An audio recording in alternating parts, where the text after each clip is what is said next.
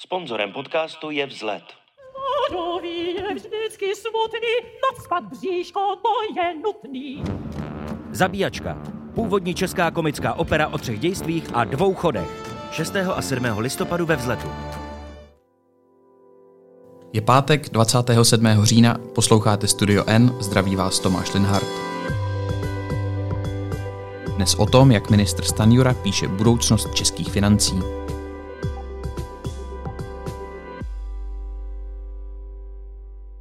Není to tak dávno, co premiér Petr Fiala vystoupil s tím, že jeho vláda je v poločase vládnutí.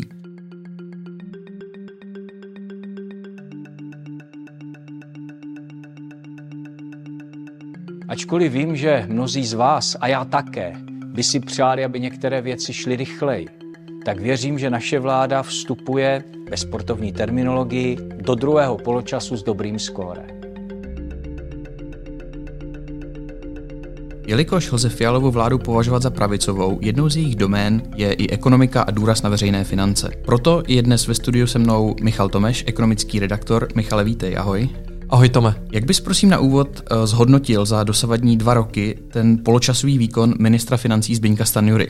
Není to úplně jednoduché hodnocení, protože ty uplynulé dva roky byly vel, velmi turbulentní. Zbyněk Stanjura přišel na pozici ministra financí ve chvíli, kdy už byl hotový rozpočet. Tehdy to bylo na rok 2022. Eh, ten rozpočet vlastně předělávali, nebo předělávala celá vláda, protože nechtěli eh, pracovat se stejným rozpočtem, který přichystala Alena Schillerová. Poté vlastně došlo k těm eh, krizím, které nám jsou známé, tedy že Rusko napadlo Ukrajinu. V souvislosti s tím se rozdělila energetická krize, na kterou musel stát reagovat. Přišla obrovská inflace a zároveň si vláda uvědomovala, že musí začít šetřit, takže letos v květnu představila konsolidační balíček. Takže byly to jako velmi náročné dva roky. Asi i z toho, co jsem řekl, vyplývá, že prostě ministr financí nemohl být pasivní. To prostě i s ohledem na to, že se chtěl vymezit vůči té minulé vládě, tak to jako nebylo možné. Takže nebyl pasivní. Snaha dát ty veřejné finance do pořádku tam nepochybně byla. Otázkou je, eh, jak moc to bylo efektivní, jak moc k tomu přispěl Zbyněk Stanjura a jak moc tu jeho práci komplikuje to, že ta koalice má prostě pět stran.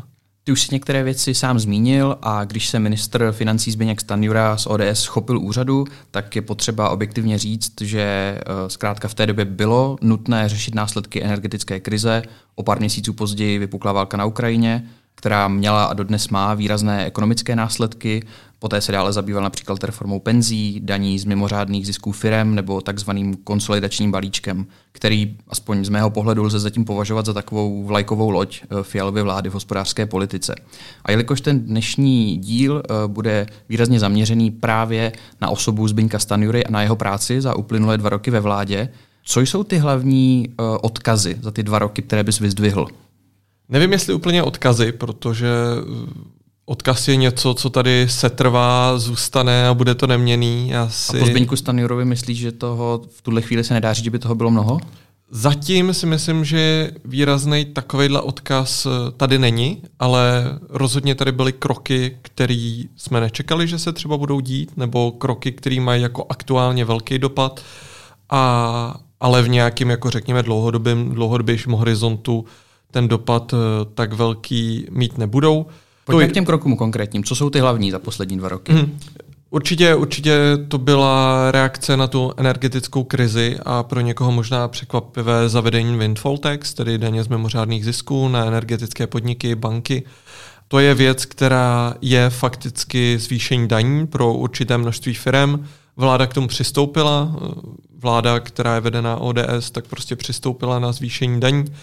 Ospravedlňovala to nicméně tím, že ty peníze se vrátí lidem ve formě, ve formě toho zastropování cen energií.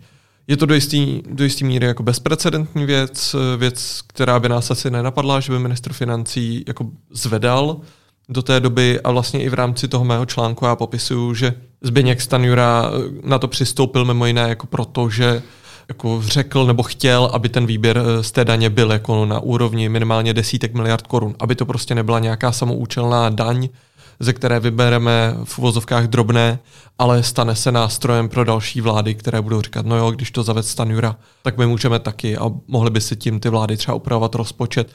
A co je horší, vnášel by nějakou nejistotu třeba do toho bankovního trhu. A povedlo se to? Vybral tím tedy skutečně to, co chtěl? To se, to se teprve ukáže.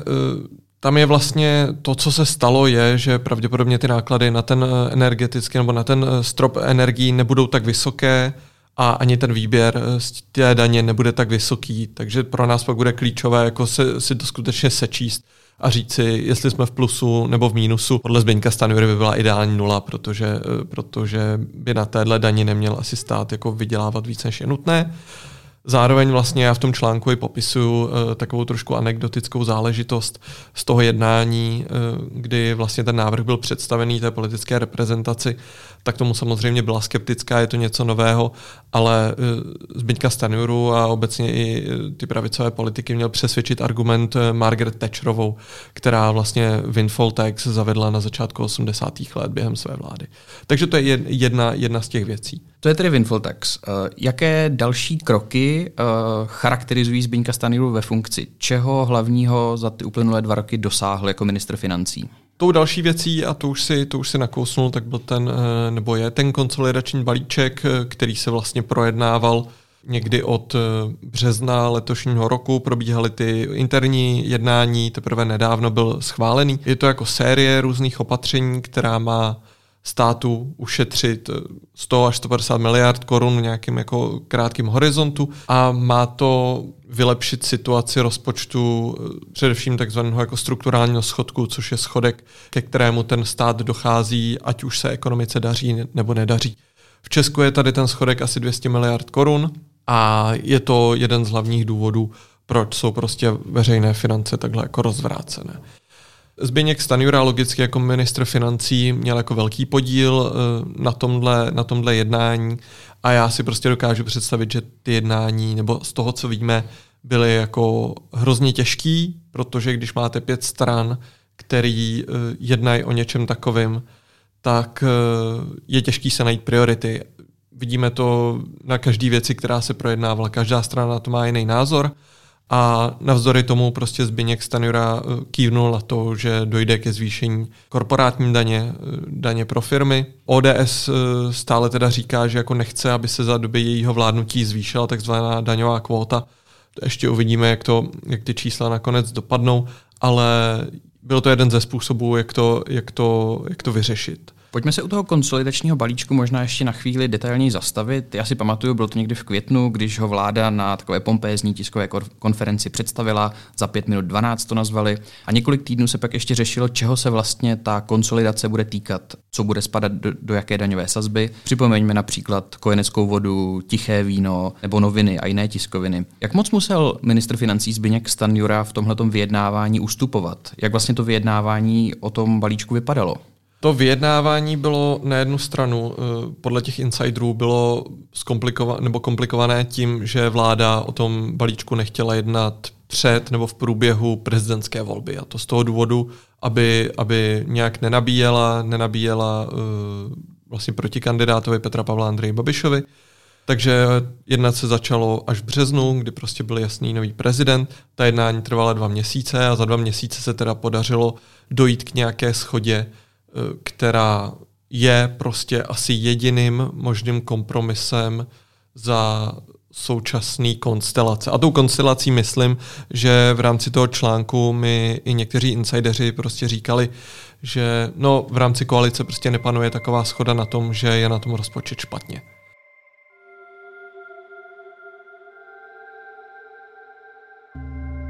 A ve chvíli, kdy prostě pracujeme tady s tím, tak je těžký dělat nějaký zásadní škrty nebo zvyšování daní. Ty jsi sám zmiňoval eh, třeba tu daň na tiché víno a tam je vlastně vidět, jak se měnil postoj i Zbyňka Stanjury, protože Zbyněk Stanjura v minulosti nebyl zastánce zavedení daně na tiché víno. Já to tam v tom článku popisuju, kdy on říkal, že zavádět novou daň jenom kvůli nějakému výběru pár drobných znovu, tak eh, se nám nebude vyplácet eh, tady zavádět novou daň, ale pod nějakým tlakem, eh, nejenom politickým, ale i té odborné veřejnosti, která prostě říkala, že to nedává žádný smysl, že nejsme zas tak významná vinařská země, jak se tady vinařská lobby snaží ukazovat, tak i Zběněk Stanjura pak jako otočil a naopak vlastně připustil, že ta jednání o tichém víně o tichém víně budou pokračovat. Takže dost často se ta jednání jako nevedla úplně věcně, vstupovala do toho asi jistá jako i ideologie, zároveň některé věci tam prostě jako se ne, nepovedlo, nepovedlo prosadit, což je třeba zrušení stavebního spoření, které jako čerpají především vysokopříjmové rodiny, tak to tam nakonec zůstalo. ODS si to tam prosadila. Zároveň to jednání o konsolidačním balíčku prostě probíhalo jako doslova, doslova do poslední chvíle. Lidé, které, kteří ho tam prezentovali, jako mnohdy nevěděli, co nakonec na tom papíře bude. Tím se asi vracíme k tomu, že, že ano, Zbigněk Stanjura jednání vedl, ale bylo to jako do velké míry čistě politické jednání. Ty jsi zmínil ideologii, k tomu se ještě dostaneme o něco později a zmínil si také, že ta vyjednávání trvala zhruba dva měsíce. Je to dost na tak velkou reformu? Je to v podstatě největší za několik let takový daňový balíček, kterým se veřejné finance mění. Dá se to vlastně za dva měsíce stihnout provést nějak kvalitně?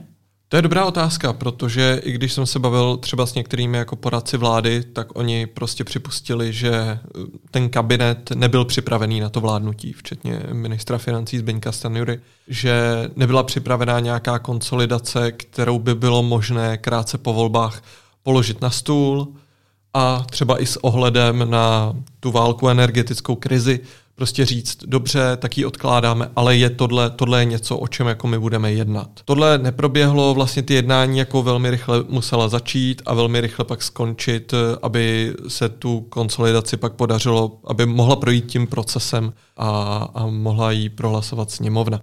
Pak vlastně je tam druhý parametr té konsolidace. Eh, jestli to je hodně nebo málo ty dva měsíce, třeba teďka tenhle týden měl ekonom z právnické fakulty Libor Dušek eh, zajímavý rozhovor v Českém rozhlase, kde on říkal, že ta konsolidace, na kterou se vláda jako intenzivně soustředila, takže zastavila nějaké další úsilí ve smyslu větších reform. My prostě víme, že tady musíme reformovat do jisté míry zdravotnictví, musíme do jisté míry vyřešit jako situaci, situaci ve školství, musíme vyřešit eh, jako fungování státní zprávy, která není digitalizovaná. Vidíme to teďka u u sociálních věcí, kde prostě spousta lidí čeká na důchod, eh, o který si zažádala třeba v první půlce roku a stále ho nedostali. Takže tohle jsou asi věci, které možná ekonomové nebo odborníci, poradci vlády očekávali od té vlády. Těm věcem nedošlo a zatím na ně nebyl čas, protože veškeré ty problémy, teď prostě eh, se řešil konsolidační balíček, průběhu léta se řešil rozpočet, což je vždycky na, na dlouhé lokte a zatím té vládě na to nebyl čas. Jako příští rok je asi ten poslední, kdy bude možné takové jako větší reformy dělat ve smyslu jako další konsolidace veřejné zprávy. Evergreenem je rušení obcí, máme 6 tisíc obcí, které uh, mají své starosty, mají své úředníky, mají své zastupitelstva. Je to hodně, je to hodně, je to uh, jako ve srovnání s okolními zeměmi je to jako naprosto nesmyslné číslo. Ale všechny tyhle obce mají svůj aparát a fungují samostatně. A je to něco, co ekonomové říkají, pojďme ty obce sloučit, nebo je, pojďme je motivovat ke slučování, aspoň pokud je nezrušíme zákonem.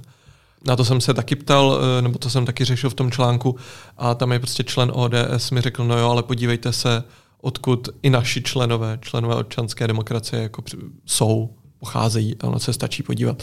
Stačí se podívat eh, třeba na některé ministry, jo. jsou to nebo poslance, jsou to lidé z malých obcí, kde začali tu kariéru a oni nechtějí zradit ty své voliče. Takže tohle jsou ale věci, které jako musí být na stole, pokud chceme udělat nějakou konsolidaci a vracím se k tomu, příští rok bude ten poslední rok, kdy tohle bude možné udělat. 2025 budou další volby a to už bude pozdě. Michale, ty jsi mluvil taky o důchodech a během léta uh, se v parlamentu uh, objevila nová podoba Eh, nevím, jestli se dá mluvit přímo o reformě penzí, ale uh, dá se říct, že ve vyjednávání podoby té novely, uh, která se samozřejmě taky výrazně týkala veřejných financí, že v tom ministr financí Zbigněk Stanjura uspěl prosazování svých představ? No, tam je trochu problém, že my úplně, úplně nevíme, jaká ta představa Zbigněka, Zbigněka Stanjury ohledně důchodu je, protože doposud především duch, uh, penzijní reformu řešilo Ministerstvo práce a sociálních věcí, Eh, Marian Jurečka představil nějaké jako dílčí, dílčí kroky a ministr financí má na starosti věci, jako je penzijní připojištění, které se teda upravilo eh, v současnosti a e, taky vlastně vytvoření jako dalšího, dalšího pilíře důchodové reformy. K tomu ale jako se docházelo nebo dochází velmi pomalu, ty návrhy zatím nejsou úplně kvalitní podle odborníků. Tam vlastně vyvstává otázka, nakolik by takováhle věc, obrovská věc, jako je důchodová reforma, která je nezbytná pro to, aby, aby ten stát jako dál nějak udržitelně fungoval, tak nakolik by to vlastně neměla být e, role premiéra Petra Fialy, protože z několika zdrojů mám, eh, ať už politických nebo odborných, že třeba důchodová reforma je typicky jedno z témat, které by měl zastřešit premiér a říct, teď to prostě jako zjednoduším, ale Zbyňku, Mariane, sedněte si tady, musíme udělat důchodovou reformu, musíme ji udělat tady jako mezistranicky, musíme ji představit jako vláda a pojďme ji udělat dobře. Tohle se na té vládě u takhle klíčových témat eh, úplně neděje uvidíme, jak reálně to dopadne na tu důchodovou reformu. Jejíž jako nějaký finálnější návrh by měl být eh, znám taky až v příštím roce. Tohle vyjednávání by mě ale právě zajímalo a i to, kdo je za co odpovědný vlastně ve vládě. Do jaké míry je právě za tu hospodářskou politiku odpovědný pouze ministr Stanjura? Nebo když už se bavíme například i o eh, jiných ministrech, eh, kteří jsou s hospodářskou politikou provázaní, zmínil si ministra Jurečku z Ministerstva práce a sociálních věcí nebo ministra Josefa Síkelu. Do jaké míry jsou to právě tihleti konkrétní ministři, nebo do jaké míry to, to pak jde za premiérem Fialou? Vlastně jo, navazuje to na to, na to co jsem říkal, že, že premiér Fiala se samozřejmě těch jednání účastní, vede, vede jednání vlády, nastavuje nějaké ty jako základní, základní parametry.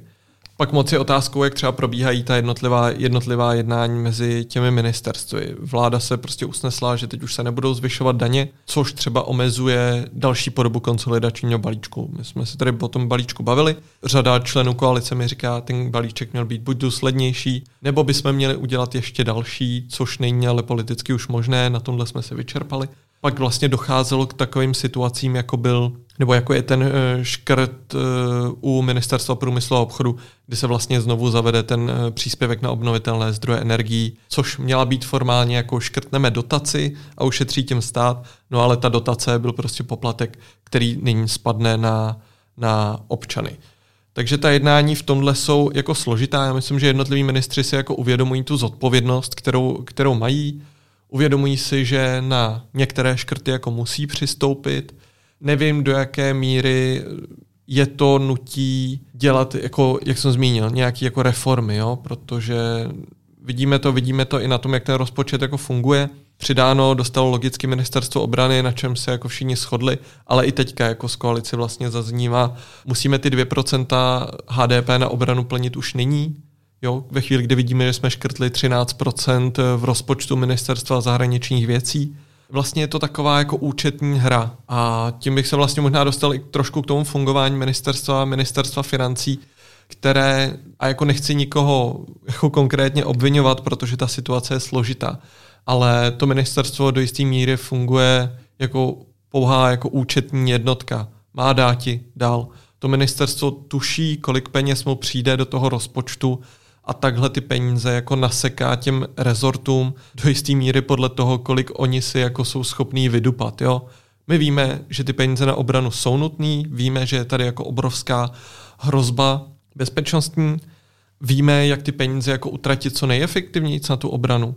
A to platí pro všechny ostatní rezorty. Eh, víme, nebo škrtali se tady peníze na vědu. Víme, jaký reálný dopad to bude mít, když škrtneme peníze na vědu. Budeme mít ty peníze na digitalizaci, která nám následně může usnadnit jakoukoliv jako reformu eh, veřejných financí. A já se obávám, že tohle si prostě ministerstvo financí, financí za stolik neklade. Dlouhodobě to říkají odborníci, eh, že prostě ministerstvo financí nemá ten aparát eh, jako analytického typu. Nějaký aparát, který by se díval do budoucna, kreslil tu křivku, když dáme do rozpočtu tohle, stane se za pět let tohle může, a dávat to do nějakého kontextu takhle jakoby v současnosti to rozhodování ministerstva financí jako nefunguje. No. Možná se očekávalo, že příchod eh, nové vlády s tím, eh, s tím něco udělá. Zatím to ministerstvo financí eh, i podle zdrojů, se kterými jsem mluvil, je trochu rigidní v tomhle.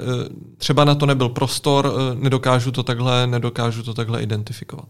Michale, ty jak tady proti mě dneska sedíš, máš otevřené dnešní noviny, dnešní vydání deníku N, kde je právě tvoje velká analýza dosavadní práce ministra Zbyňka Stanjury. Je to opravdu objemný text, tuším, že asi na 6 nebo 7 stránek. A mě tam zaujalo, že ty na základě toho, jak jsi mluvil se svými zdroji, tam píšeš, že ministerstvo financí se tak trochu proměnilo na ministerstvo rozpočtu. Mohl bys přiblížit, jak se za ministra Zbyňka Stanjury vyvíjí schodek státního rozpočtu? V tom textu se taky mimo jiné píše, že Stanjura je podle některých zdrojů mistrem kliček, mistrem účetních operací. Je to vyjednávání podle tebe transparentní? Tohle eh, asi nesouvisí pak jakoby úplně s tím samotným vyjednáváním, kde eh, prostě třeba ten rozpočet na příští rok byl daný právě tím, že jsme si řekli, kolik peněz dáme na obranu a od toho se jako bohužel odvíjelo všechno ostatní, protože těch peněz, těch příjmů do toho rozpočtu nepřijde tolik. Což pak někteří ministři můžou nést jako nelibě. Vím, že eh, když se poprvé projednával rozpočet, tak vlastně s tím navrženým rozpočtem nesouhlasil Ivan Bartoš, teď pro ten rozpočet eh, jako nehlasoval Josef Síkela, což je jako nějaké jejich, nějaký jejich názor na to projednávání rozpočtu. A je jako pak těžké vlastně identifikovat, do jaké míry je to třeba tím, že to nejsou ministři za ODS, protože ministři za ODS vlastně relativně, relativně uspěli. Když se ale podíváme na to, jak se vlastně ten rozpočet sestavuje eh, z hlediska, z hlediska těch výdajů a těch příjmů, tak eh, to je prostě komplikovaná, komplikovaná věc a jde to ilustrovat na, na eh, letošním rozpočtu, kdy rozpočet na letošní rok tak očekáváme schodek nějakých 295 miliard korun, což eh, si pamatuju na začátku roku nebo v loňském roce, když jsme to s kolegyní Markétou Bobínovou popisovali, tak členové vlády nám říkali, no to bylo jako očividné, že jako všichni chtěli dostat jakkoliv ten rozpočet pod 300 miliard korun. Takže, Takové symbolické číslo? Eh, ba- baťovská číslovka, přesně tak. Jako když jdeš do obchodu, tak si nekoupíš věc, která je za 300, ale která je za 295. No, to už možná zvažuješ. Psychologická hra.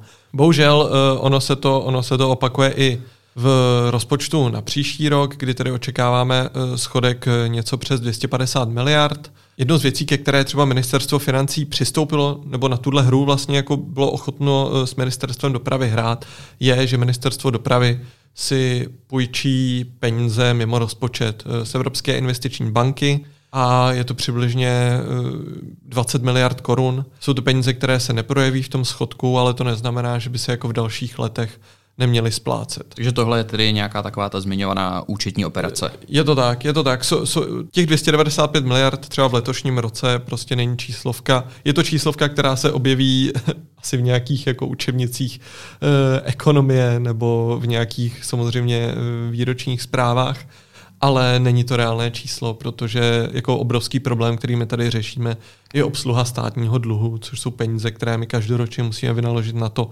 aby eh, jsme mohli financovat ty schodky. A eh, v tom se to projeví, takže budoucím generacím to vlastně bude stejně, stejně jedno. Na druhou stranu, eh, ptal jsem se na to zástupců ODS, kteří jsou nebo by měli být možná podle jejich politiky rozpočtově odpovědnější. Někteří zástupci mi říkali, že jim tyto mimo rozpočtové půjčky vadí. Další, další ze zdrojů mi vlastně řekl, no jako a proč by to mělo vadit?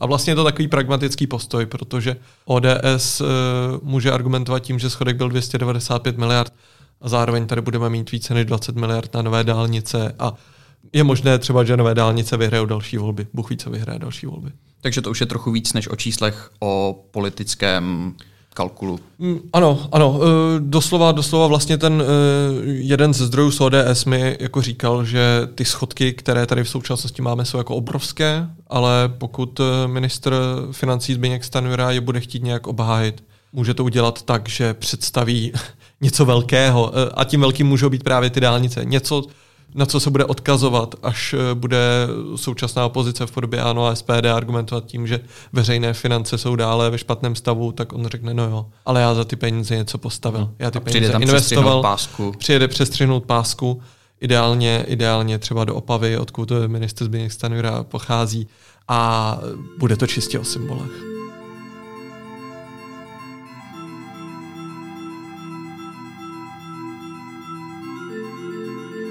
Michale, když mluvíme o veřejných financích, nemá na takovém jako nelichotivém stavu českých veřejných financí právě i ministr financí Stanjura taky svůj podíl viny, protože koncem roku 2020 tehdejší sněmovní eh, většina, která respektive tehdy ve složení z tehdy vládního hnutí ANO, eh, společně s opozičními SPD a ODS, Eh, prosadili zrušení superhrubé mzdy, což dnes někteří odborníci nazývají fiskálním zločinem. Nemusí tedy teď minister tak trochu žehlit uh, problémy, které sám způsobil nebo pomohl způsobit? Mm, ano, eh, samozřejmě jako zrušení superhrubé mzdy je něco, co, se, co možná ve výsledku bude, bude tím symbolem nebo tou věcí, která tady po Zbeňkovi Stanirovi zůstane. Tak vidíš, jsme ne, u nějakého ne, odkazu. Ne tedy za jeho vlády, ale je to věc, která, ke které prostě došlo, teď už s ní eh, nic nemůžeme udělat, protože ODS odmítá, že by se ta superhrubá mzda, respektive výpočet eh, daně u fyzických osob ze z takzvané superhrubé mzdy, že by se to vrátilo. Zbyněk Stanjura to považuje za, eh, za nějaký svůj jako politický krok. Doslova tam mám citaci, že Zbyněk Stanjura to považuje za něco, co slíbil svým voličům, nebo co ODS slíbila svým voličům. A je to prostě něco, od čeho ODS se asi jako neodkloní, nebo určitě se od toho neodkloní za, za současné vlády a vlastně si jako nedokážu, nedokážu představit eh, situaci, kdyby ODS eh, si to jako sama před sebou dokázala obhájit. Možná trošku problémem je, že jako zatímco jsme tady teda snížili daně zaměstnancům, tak eh, ale ODS možná trošku odmítá přijmout tu skutečnost, že jako nadále tady zůstává nerovnost mezi, mezi zaměstnanci a mezi živnostníky, OSVČ, podnikateli, kteří jako odvádí menší ty daně, odvádí menší odvody. To se v rámci konsolidačního balíčku sice změnilo, ale stále tady je jako velké množství lidí, kteří třeba využívají paušální daň, ačkoliv uh, na ně není úplně jako designovaná. Jo? Nejsou, to, nejsou to řemeslníci s vysokými náklady, ale jsou to třeba lidé na kancelářských pozicích. Paušální daň je jedna z věcí, na které státu utíká spoustu peněz. Samozřejmě práci podnikatelům to ulehčilo, ulehčilo to administrativu, jako velmi náročnou administrativu, což je ceněné, ale otázkou je, jestli to nebylo za až příliš eh, vysokou cenu. Dalším problémem je, že ta paušální daň jako motivuje spoustu lidí ke švart systému, ke kterému se sice jako ta současná vláda již přihlásila, ministr Marian Jurečka řekl, že s tím švart systémem chce něco dělat, ale že by zatím probíhaly nějaké jako konkrétní kroky to se říct nedá. A tam se právě možná jako dostáváme k tomu, co je ideologie Zbyňka Stanjury. A je to prostě o tom, že Zbyněk Stanjura je dlouholetý člen ODS a odkazuje se právě jakoby k těm symbolům nebo k těm voličům, se kterými si asi ODS jako spojujeme my všichni, jo, e, nějací jako malí podnikatelé, živnostníci, lidé třeba nějaké jako střední, vyšší střední třídy a, a co ty se on nechce... tedy skrývá? Mě zaujalo, že jeden z tvých zdrojů sdělil, že u ministra vždycky převáží ideologie nad odborností. Bez je, je, to, je, to, je to právě tady to, že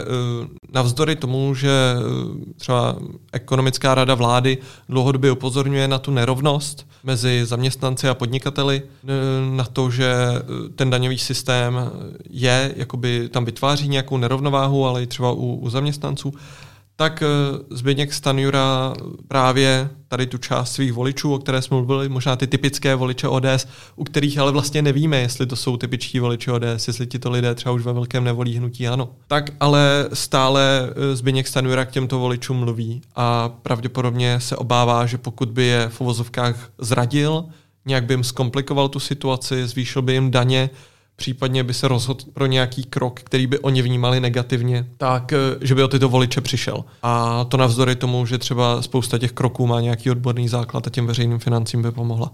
Ale eh, ano, my vlastně jakoby eh, Zbigněk Stanjura není ten typ politika ODS, který by veřejně mluvil o tom, jakého ekonoma rád čte a z jaké ideologie jako vychází, jaké zahraniční politiky má rád Takže je to spíš jako taková, taková domněnka nebo ten způsob politiky, který za Zbyňka Stanjuru mluví, než by to říkal Zbyněk Stanjura sám. Ještě by mě zajímalo, jak vypadá řízení ministerstva financí uh, právě pod Zbyňkem Stanjurou. Ono by se to tak trochu dalo charakterizovat, jestli jsem správně ten tvůj text, tu analýzu pochopil, že se hodně vymezuje proti své předchůdkyni Aleně Šilerové, Uh, její řízení úřadu dokonce předlovně okomentoval takovými nelichotivými výrazy, uh, nazvalý koza zahradníkem.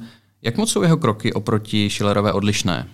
Vlastně to se dá asi rozdělit na, na dvě úrovně. Jedno jsou ty e, kroky, řekněme, jako formální, úřední. To se týká toho, že třeba Zbigněk Stanjura vlastně při přípravě rozpočtu na letošní rok e, ignoroval některé zákonné lhuty. V minulosti si trochu pomáhla e, tímto způsobem i Alena Šilerová, která zase rozvolnila rozpočtová pravidla a vlastně ten zdroj, se kterým jsem mluvil, eh, blízký zdroj vládě, tak on tyto dva politiky jako srovnal tak, že Alena Schillerová je ta právnička, ta vlastně úřednice původním povoláním, vysoká úřednice, tak ona si ta pravidla radši změní, než aby je porušila.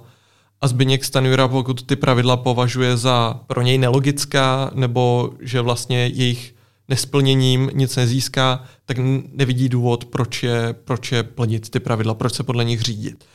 Pak je nějaká jako reálná, eh, reálný způsob fungování toho ministerstva, na kterém eh, jako nedošlo k nějakým významným změnám.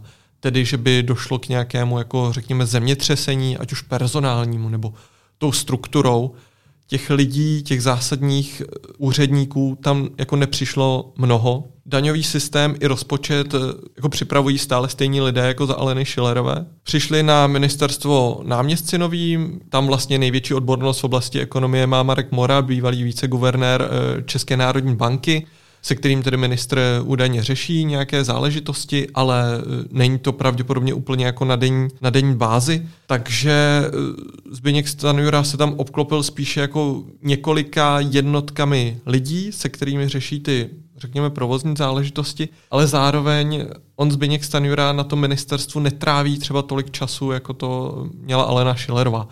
Zbigněk Stanjura byl téměř 10 let e, předsedou klubu občanské demokracie, podle několika zdrojů tahle funkce ve Zbyňkovi Stanjurovi zakořenila. E, Zbyněk Stanjura se vyhovovala mu, jo, protože je to velmi politická funkce, je to o tom vyjednávání, je to o těch kompromisech e, s tou druhou stranou, ať už s koalicí nebo s opozicí. A Zbyněk Stanjura se jako do jisté míry nepřepnul z pozice šéfa klubu do té výkonné funkce ministra financí. Takže se dá říct, že se lépe cítí ve sněmovně než na ministerstvu financí?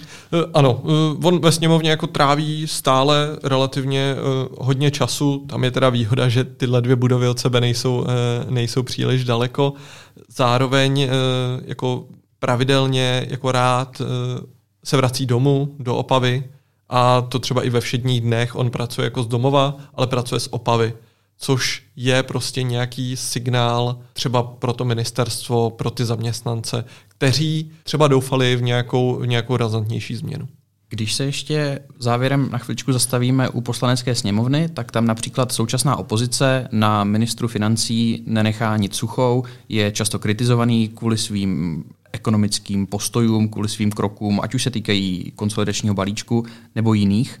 Eh, dokonce nedávno jsem si všiml, že hnutí ANO eh, vydali v rámci svého PR takové Pexeso, kde eh, Zbyněk Stanjura je nazvaný taky tak trochu hanlivě, posměšně Zbyněk Spořitel. Jsou výtky opozice vůči jeho práci oprávněné? Tam je asi otázka, to je taková jako otázka paradigmatu, co prostě od té vlády, od té vlády očekáváme, protože ať už s tou vládou, s fungováním ministra, s fungování ostatních členů vlády jako nemusíme být spokojení, tak tahle vláda teda jako slíbila, že bude šetřit. Jako, Daří se jí to plnit? Představa, představa toho, a já si myslím, že to byla představa spousty politiků a ještě víc voličů, byla prostě taková, že vláda přijde, vyškrtá ty úředníky, kteří na těch úřadech nic nedělají a jenom berou peníze z eráru a tím my si přijdeme na stovky miliard. Obrovská část lidí, kteří pro stát pracují, jsou učitelé, jsou lékaři, policisté, doktoři. A pokud jako máme tu vidinu těch armád úředníků, kteří někde sedí, tak ti sedí v těch obcích. Tam prostě stát jako má minimální možnost eh, zasahovat do toho, kolik starosta v dané obci si zaměstnává úředníků. Takže nešlo to těmi jednoduchými řešeními a museli ty úspory jít na tvrdo, že se zvýšily daně firmám, zvýšily se daně na, mm, zvýšily se odvody živnostníkům, zvýšily se nebo snížily se nějaké další výhody, které lidé čerpali, což ano, v některých případech může ty rodiny stát až desítky tisíc korun ročně, pokud to dobře eh, spočítáte, tak jako to dělá opozice. Trošku problémem toho srovnávání je, že opozice je přesvědčená o tom, že my se můžeme zadlužovat ještě víc. Že můžeme přidat víc důchodcům, že nemusíme tolik zvyšovat daně, že můžeme, já nevím, zavést ještě nižší strop na energie, to jsou prostě dvě, dva naprosto odlišné pohledy na věc. To je prostě na voličích, co z toho zvolí, jestli jako zvolí nějaký jako krátkodobý profit v podobě pětistovky na účet, když to tak zjednoduším, nebo zda zvolí nějaké jako dlouhodobé bolestivé řešení, které, a teď jako zdůraznu, snad bude mít nějaký dlouhodobý účinek, protože i ekonomové teďka hovoří o tom, že ten efekt konsolidačního balíčku může brzy zmizet s tím, jak se vláda bude zase snažit zalíbit voličům. Ještě se zeptám, jestli s prací eh, ministra financí Zbyňka Stanjury panuje spokojenost, protože čas od času, především od opozice, se objevuje takové volání po, po jeho odvolání a zajímalo by mě, jestli se dá říct i na základě těch rozhovorů, které si vedl, jestli svůj mandát dokončí, jestli ten pomyslný zápas dohraje, nebo je to po poločase na vystřídání. Já myslím, že rozhodně dohraje. Já myslím, že rozhodně dohraje, že i ten eh, konsolidační balíček, postupné snižování schodků je něco, k čemu se ODS zavázala. Eh, ODS to plní, Zbyněk Stanjura to plní a že by ty hlasy na odvolání Zbyňka Stanjury jako byly nějak silné, to si úplně úplně nemyslím. Tím neříkám, že ta situace je jako jednoduchá, tím neříkám, že jednání s ním jako musí být jednoduchá, protože eh, jako se Zbyňkem Stanurou eh, jsem dělal několik rozhovorů, eh, on jako umí velmi dobře argumentovat, on vás jako pokud se mu váš návrh nelíbí, on vám umí velmi dobře dát najevo, proč se mu ten návrh nelíbí, nebo proč je váš názor špatný. Nedej bože, pokud uděláte nějakou chybu, spletete se v číslech, tak Zbyněk Stanura vám dá jasně najevo, že danému tématu třeba nerozumíte tohle všechno ty jednání jako může, může komplikovat. Ale na druhou stranu já si myslím, že jako v dalších dvou letech spíš musí eh, ta koalice dát najevo, že je soudržná. Těch střídání ministrů byla jako spousta. Eh, těch volání po odvolání eh, bylo taky několik a vidíme ministra spravedlnosti Blaška. Ten ve funkci zůstává, takže myslím, že u Zbeňka Stanjury proto z toho politického hlediska asi není důvod. Z tvého povídání a z tvé expertízy vyplývá, že se s eh, práci ministra Stanjury věnoval opravdu poctivě hodně dlouhou dobu. Eh, nezdálo se ti o něm taky někdy? Zdálo, zdálo. Bylo to uh, zrovna tenhle týden, když jsem ten článek dokončoval dlouho do noci v průběhu noci se mi zdálo o Zbyňkovi Stanjurovi, ale myslím, že to právě bylo, že to právě bylo v tom kontextu, že mi Zbyněk Stanjura něco, něco vysvětloval a já jsem se zbudil trošku ve stresu, jestli jsem něco nepokazil. Tak třeba se Zbyněk Stanjura ještě ozve a bude na ten uh, profil reagovat. Říká ekonomický redaktor Michal Tomeš. Michale, moc krát díky a hezký víkend, pokud možno bez čísel a Zbyňka Stanjury. Děkuju a hezký víkend všem.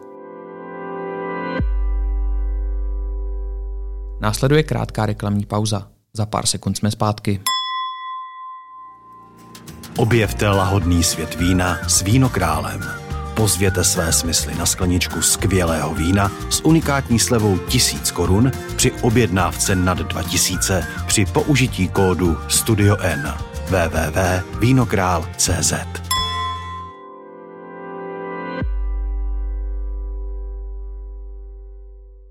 co by vás dneska nemělo minout? Rodičovský příspěvek se od ledna zřejmě zvýší o 50 tisíc korun na 350 tisíc. Sněmovna dnes schválila novelu, podle které se vyšší příspěvek bude týkat dětí narozených od začátku příštího roku. Cestovní kancelář Čedok evakuuje zhruba 500 českých turistů z egyptského letoviska Taba, kde podle tamních médií nastal výbuch související s válkou Izraele s Hamásem. Při incidentu bylo zraněno 6 lidí. ODS, KDU, ČSL a TOP 09 budou příští rok ve volbách do Evropského parlamentu kandidovat společně jako koalice spolu, oznámil premiér Petr Fiala. Hlavním lídrem bude europoslanec Aleksandr Vondra z ODS. Prezident Petr Pavel zítra udělí státní vyznamenání více než 60 osobnostem. Nominací přišlo přes 400, sdělila vedoucí prezidentské kanceláře Jana Vohralíková. Policisté navrhli obžalovat muže, který podle nich založil loňský požár v Českém Švýcarsku. Obviněnému hrozí až 15 let vězení. A na závěr ještě autorská tečka. Deník N slaví páté narozeniny a příští týden pořádáme celodenní konferenci, kde se můžete těšit na sérii rozhovorů zaměřených na budoucnost, na inspirativní hosty a na takřka celou redakci Deníku N. Poslední vstupenky ještě najdete na webu goout.cz. Narozeniny s námi můžete následně oslavit v Pražském technologickém centru Umprum. Těšíme se na vás a děkujeme všem předplatitelům za podporu, bez které bychom nemohli fungovat. Naslyšenou i na viděnou příští týden.